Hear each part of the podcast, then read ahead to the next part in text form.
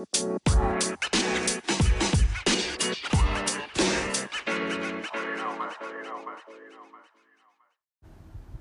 สดีครับ นายกาฝากเองนะครับ ก็ถือว่าเป็นครั้งแรกการที่มาทำพอดแคสต์จริง ๆ ก็ฟังของคนอื่นมาเยอะแล้วล่ะ แล้วก็เคยคิดว่าจะทำมาหลายปีมากนะครับ แต่ว่ายุคสมัยนั้นการทำพอดแคสต์ไม่ใช่เป็นเรื่องง่ายเลย แต่เดี๋ยวนี้ใครๆก็ทำกันหมดแล้ว ตอนนี้ก็เลยคิดว่ามันถึงเวลาแล้วแหละ ที่จะมาทำพอดแคสต์สักทีหนึ่งนะครับ แล้วก็นั่งคิดอยู่สักพักใหญ่ๆว่าจริง ๆ อยากจะทำพอดแคสต์เกี่ยวกับเรื่องอะไรดี แล้วก็สุดท้ายก็ต้องมาคุยกันเรื่องของเทคโนโลยีกันนี่แหละ แต่ว่าไม่อยากจะใช้ชื่อ branding ในกาฝาก แต่ว่าอยากจะเรียกตัวเองเป็นไอทีด็อกต่อยละกัน เพราะว่าไม่ได้เป็นผู้เชี่ยวชาญหรือกูรูอะไรในเรื่องพวกนี้เท่าไหร่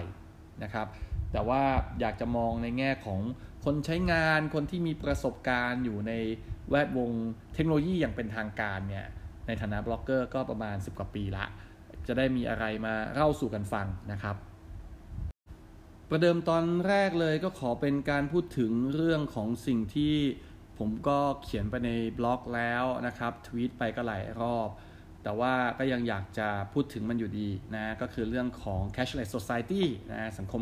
ไร้เงินสดว่าจริง ๆ มันคืออะไรหรอสำหรับบางคนที่อาจจะยังไม่เคยทราบนะแล้วการไปนั่งอ่านมันก็น่าเบื่อมากนะมานั่งฟังนะน่าจะดีกว่าใช่ไหมครับ แล้วไอ้ cashless society มันดียังไงทำไมเห็นภาครัฐภาคเอกชนเนี่ยพยายามจะทำสังคมให้เป็นสังคมไร้เงินสดกันแล้วเกินนะแล้วถ้ามันไม่ดีมันไม่ดีตรงไหนหรือว่า แล้วถ้าเกิดว่าสุดท้ายเนี่ยยังไงมันก็ต้องไปข้างหน้าไปเป็น cashless society ได้เนี่ย อุปสรรคที่จะเกิดขึ้นอยู่ในประเทศไทยมันเป็นยังไงบ้างนะครับ เราก็จะมาคุยกัน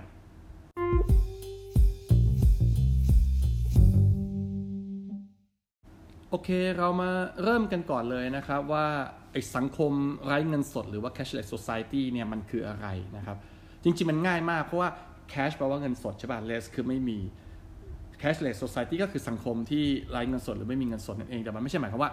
มันไม่มีเงินติดกระเป๋าเลยนะครับเพียงแต่ว่าเงินเนี่ยมันถูกแปลงไปอยู่ในรูปแบบอื่นนะครับ ซึ่ง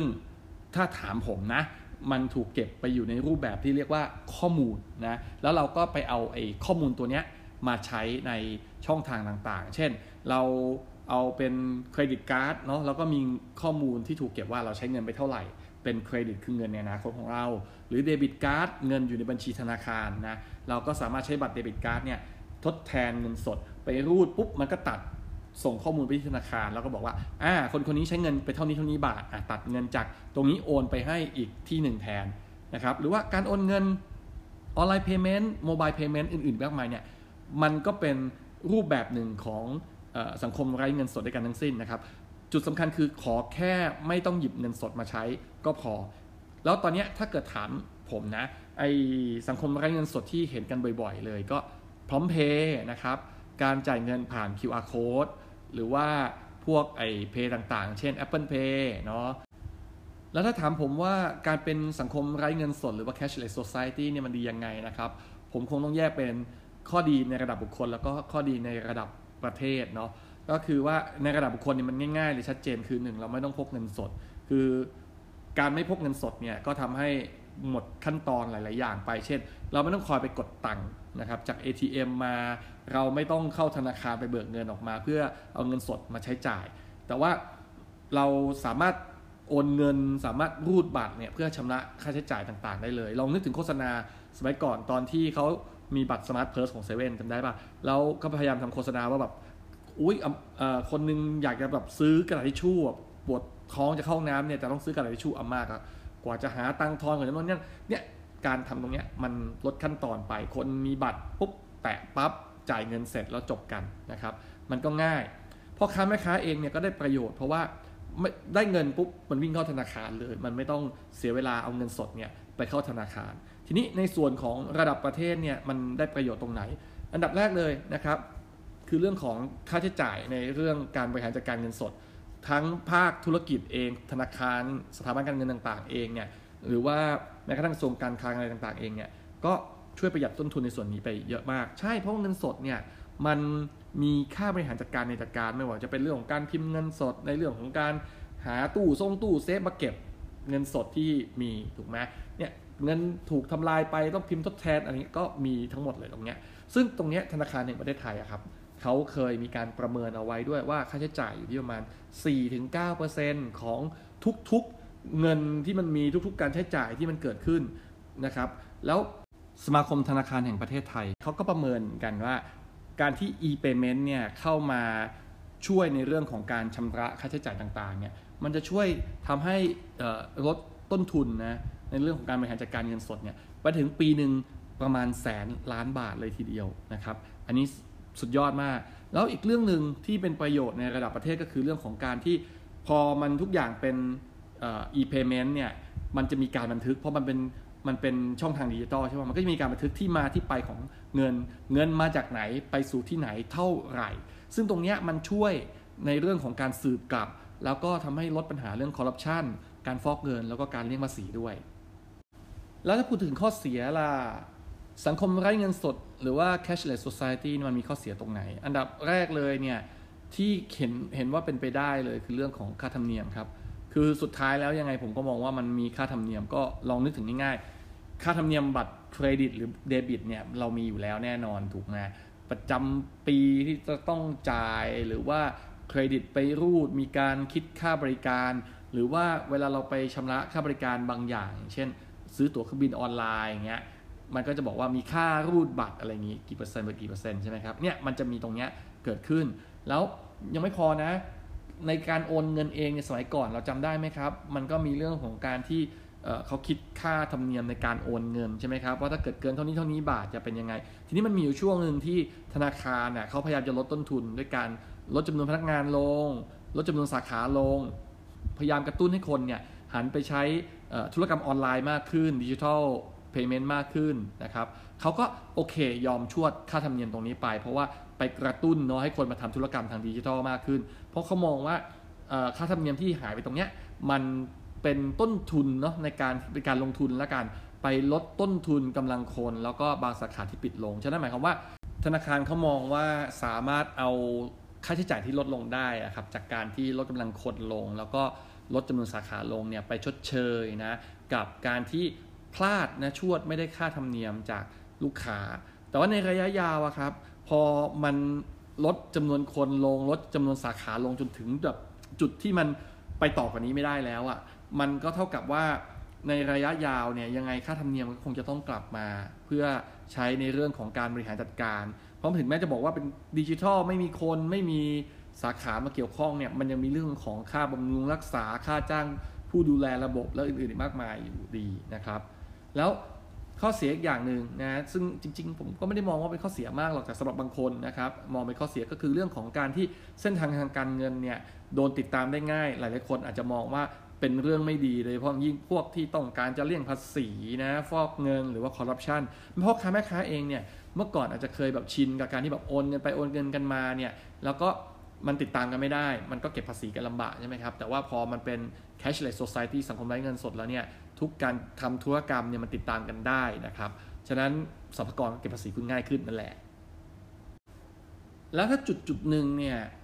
ประเทศไทยเรามันจะต้องก้าวเข้าสู่ความเป็นสังคมไร้เงินสด อะไรล่ะ ที่มันจะมาเป็นอุปสรรคขัดขวางในบ้านเรานะครับ ผมมองว่าอย่างแรกสุดเลยคือกฎหมาย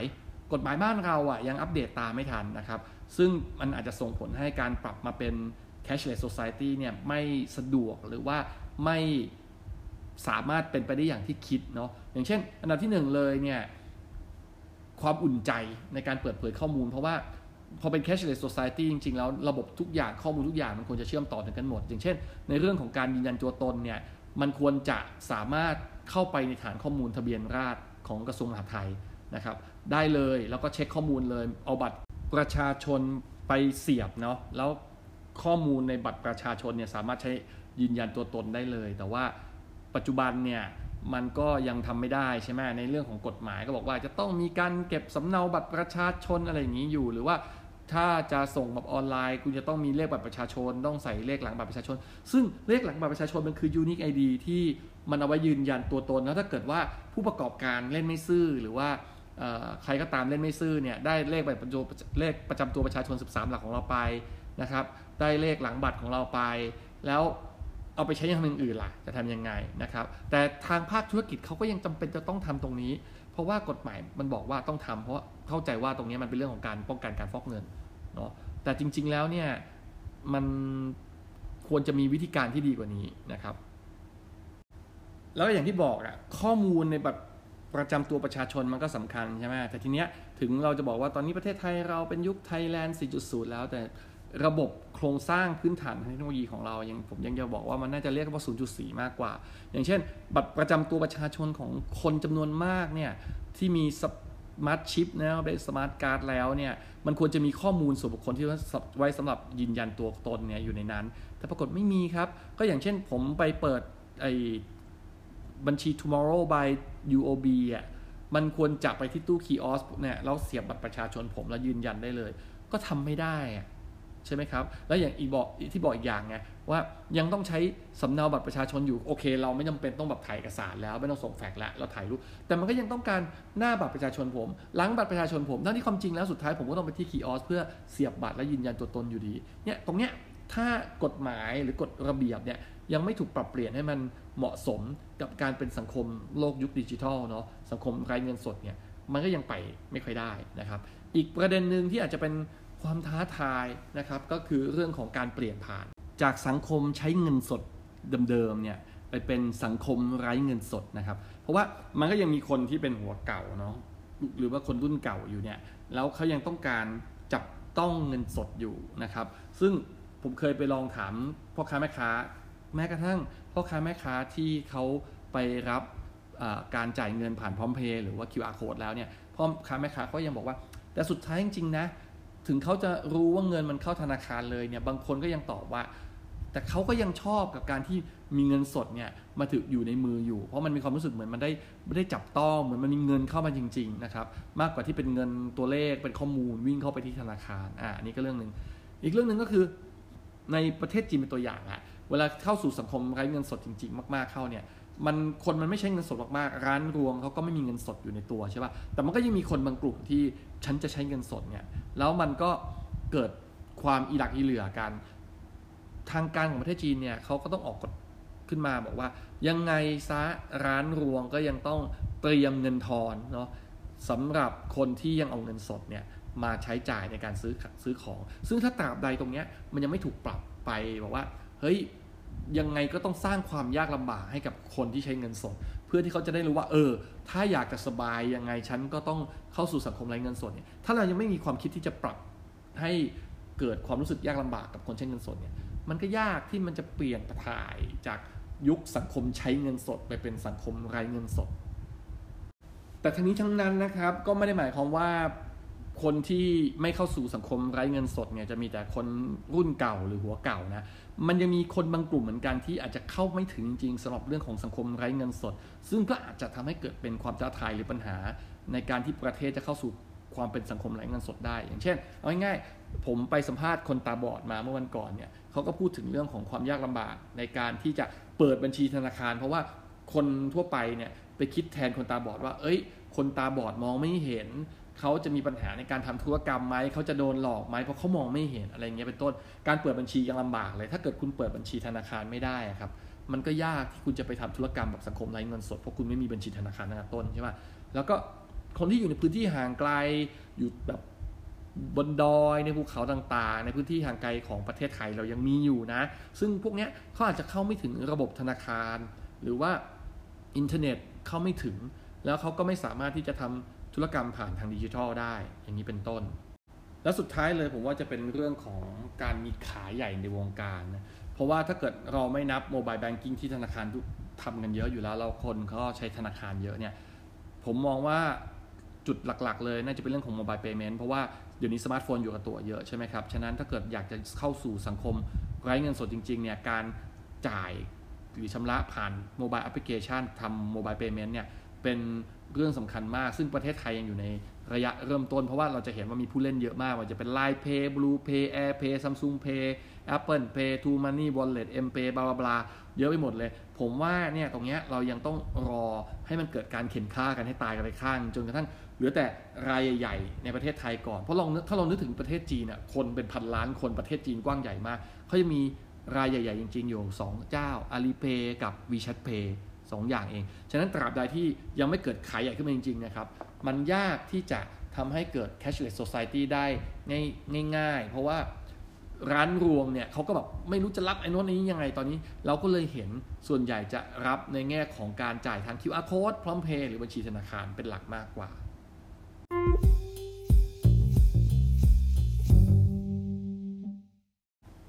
และนี่ก็คือทั้งหมดนะครับของพอดแคสต์ episode นี้นะครับ ติดตามพอดแคสต์ของผมได้เรื่อยๆนะครับ เพราะว่าผมจะพยายามมาเมาส์มอย ให้ฟังกันอยู่เรื่อยๆ ใครอยากจะฟังดาวน์โหลดแอปพลิเคชัน ชื่อว่า Anchor นะครับ A N C H O R นะไปดาวน์โหลดได้ทั้ง iOS และ Android ดาวน์โหลดมาเสร็จปุ๊บ ค้นหาเลยครับ ไอทีต๊อกต๋อย แล้วก็อย่าลืมกดดาวทำเป็น Favorite ไว้นะครับ ใครอยากจะ commentกด